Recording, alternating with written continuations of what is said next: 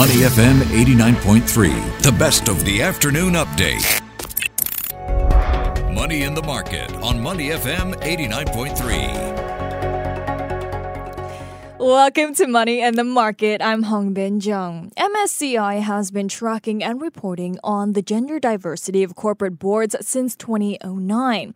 And in Women on Boards Progress Report 2022, 38% of constituents of the MSCI ACWI index had at least 30% of board seats held by women, a milestone that many investors, regulators, and other stakeholders have long advocated for. However, the 30% board gender diversity target may soon become less prominent in some developed markets. Well, joining us on the phone today is Miranda Carr, who's the Executive Director, Global Head of Applied ESG and Climate Research at MSCI. Miranda, welcome to the show. Hello, thanks very much for the invitation. Thank you for joining us. So, you know, with at least 30% of board seats held by women in your latest report, why is this a milestone for investors, regulators, and other stakeholders? Well, the thing about 30%, it's not a fixed number, mm-hmm. and importantly, it's not a floor. Okay. Um, it's meant to be, uh, it's ideally a floor rather than a ceiling. Mm. But the 30% is considered to be the level where representation on the board starts to have a genuine impact mm. and actually represent, you know, proper diversity rather than just being a token gesture where okay. you may have sort of one woman sitting on the board and no one else. Mm-hmm. Because to get to this number mm. um, of women on the board means there has to be a large enough pool of women with sufficient company experience, right. both you know in the company itself, but also sort of externally, whether they're entrepreneurs or from the public sector, mm-hmm. to actually make a contribution to the business, make a real contribution. Mm-hmm. And it's that getting that sort of large pool of female talent with sufficient experience, sufficient company knowledge mm-hmm. at the top level and getting to that sort of 30% means that there's there's a big enough pool, there's a big enough talent pool mm-hmm. that they're actually it's it's making a real change. Okay, okay. And in the study, what key findings were there about Singapore? Where does Singapore stand compared to other countries? Well, Singapore numbers are actually improving. You've seen a rise in the percentage of women um, up from 14% mm hmm in 2018 to over 20% now. So Singapore is definitely getting stronger. Um, but it's only just in line with a lot of other countries um, in Asia, such mm-hmm. as Thailand and the Philippines. It's ahead of other markets such as Hong Kong, mainland mm. China, which is around 15%. But interestingly, it's not as good as Malaysia, mm. um, where they currently have, they've now just put in place regulation for 30% female representation on boards for mm-hmm. all of their companies. Um, and currently their, their large cap percentage is, is about 32%. So you've actually got a very strong representation in Malaysia, which shows what can be achieved. Um, you know, that's already happened in a lot of the European and American markets, where you've got over 30%, and mm-hmm. as you were saying earlier, aiming for 40% now because the 30% has basically been achieved mm. in, in a lot of the European American markets already. Okay, okay. So, what does this say about Singapore's gender diversity? Well, Singapore compares quite well to quite a lot of other countries mm-hmm. in the mm-hmm. Asian region. Um, but the thing is, we're seeing quite a few markets introducing new regulations mm. in order to promote more diversity in the boardroom and also in company senior management overall. And so, in some ways, Singapore has to keep improving its gender diversity to stay ahead of the sort of eight, the regional peer group. Mm-hmm. Um, and interestingly, so so you had Singapore's Council for Board Diversity set a target of 25% mm-hmm. by the end of 2025. So we've only got a few more years to get from 20% to 25, mm-hmm. and then 30% by the end of 2030. But there's no mandatory requirement. This is all about sort of wanting to um, encourage boards to do it voluntarily, disclosing, promoting targets, plans, and timelines, which is in line with what the Singapore um, stock exchange regulations are. So mm-hmm. it's not forcing companies, but it's it's promoting the 30 by 30 mm-hmm. um, target in order to you know make sure it, it's up there with the rest of the rest of the developed developed markets. I mean, although uh, female representation in leadership ranks it is increasing, but globally it's it's still at a stage where it's not ideal. And one silver lining, though, is that women seem to be they're more likely to be chosen to uh, head the sustainability portfolios of companies than men are. So, how does gender fit into ESG issues? Well, interesting. So, gender fits into ESG issues for if you're looking at both sort of overall corporate governance and mm. also things like human capital management. That's mm. where it makes the biggest difference. Because if, if you think of the corporate governance side, what that tells you about the company is that, that, that there's a acceptance of diversity at a senior level, mm-hmm. and also I think that one of the research shows it's, it's encouraging a range of different viewpoints mm. and trying to avoid what sort of companies succumbing to what they think of, you know, the group think, where every everyone's just agreeing with the chief executive because mm-hmm. they all they all think exactly the same. Mm. So promoting that sort of alternative point of view for strategic decision making, mm. and also being a bit more representative of the society and the environment in which they operate that can be particularly important for, I mean, as you say, sort of if you're doing sustainability investment, but also in some other key sectors such as healthcare mm-hmm. and or, or sort of media, where you want a company which is representative of the you know, people it's it's dealing with. It's not uh, it's not seen as being separate. Mm, okay. Um, yeah. Yes. I mean, I mean, there's another one sort of on the sort of side of human capital development. Mm-hmm. You're also sort of wanting companies to. I mean, we, we looked at the companies that perform well on human capital development. Mm-hmm. So that's things like if they're promoting their if they're promoting their employees mm-hmm. and promoting education, development, and a strong work culture.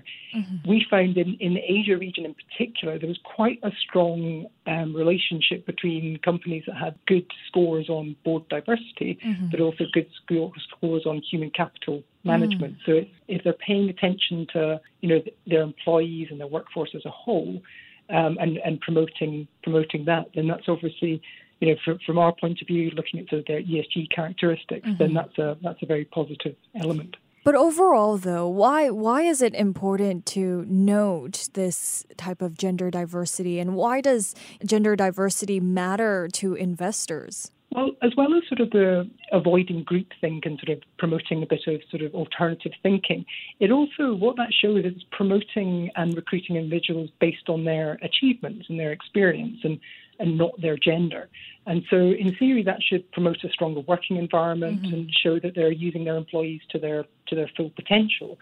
Um, and also, the I mean, a key thing, and this is very difficult to gauge, but it's whether they can avoid becoming a more destructive corporate culture. Because if some, if you if you have a culture where people mm-hmm. see that there's discrimination or favoritism, right. that that can become incredibly difficult to overcome. Mm-hmm. And so, if companies are looking for sort of long-term sustainable growth, then you mm-hmm. don't want that kind of bad human capital development or sort of bad workforce culture developing.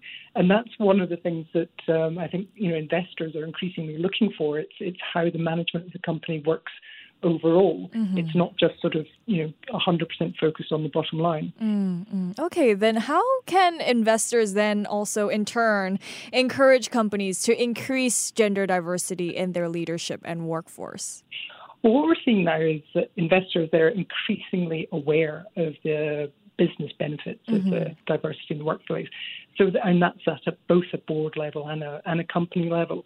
So, what we are seeing is they're they're engaging with companies a lot more on this issue. Mm-hmm. And so, when they're when they're sort of going to talk to the talk to the company's management, they'll be saying, okay, hang on, you're you're lagging in this one. Like maybe there's no women on the board at all, mm-hmm. or there might be a high gender pay gap, which right. would be you know quite divisive or there may be sort of limited workforce representation um, and encouraging them to change their practices. And so we're seeing a lot more interest in some of those issues from our sort of investor client base because it could, and then they can go and sort of question the companies and say, look, really you could be doing you could be doing better on these issues and mm-hmm. it's becoming quite a big issue. Okay, okay. You know, how then can investors evaluate a company's commitment to gender diversity and inclusion during their investment process? Well, the first one, I mean, there's quite a few different metrics that you can use. Okay. And the first one and the easiest is obviously the board representation. Mm-hmm. And they're very, very easy to say, mm-hmm. okay, this is where, whether they've got diversity on a on a you know for females or, or racial diversity, you know the, the whole range. And that's sort of the, and then you can look at things like the length of service, whether, and also whether they have senior positions in the company. So it's not just whether they're sitting there as a non-executive director, but are they CEO, chairman, CFO? Do they hold like some of these big, um, big positions on the board rather mm-hmm. than um, just being just being there as a as a director? Mm-hmm. But the, the, the, next set of metrics is also quite interesting. Things like the number of women in senior management. Mm-hmm. So not mm-hmm. just board level, but do you actually have a pool of women that you're promoting below that, mm-hmm. and whether there's that you know pay gap, and also the number of women in the workforce. The trouble is, a lot of the companies don't disclose this. There's no requirement. Okay. You know, board board metrics you have to disclose. The other ones are are more voluntary, mm-hmm. and so it tends to be the companies that do quite well on those issues mm-hmm. who disclose them, and the companies that are doing badly on those issues don't. Mm. So sometimes it's quite difficult to track mm-hmm. and find out which companies are good and which companies are bad.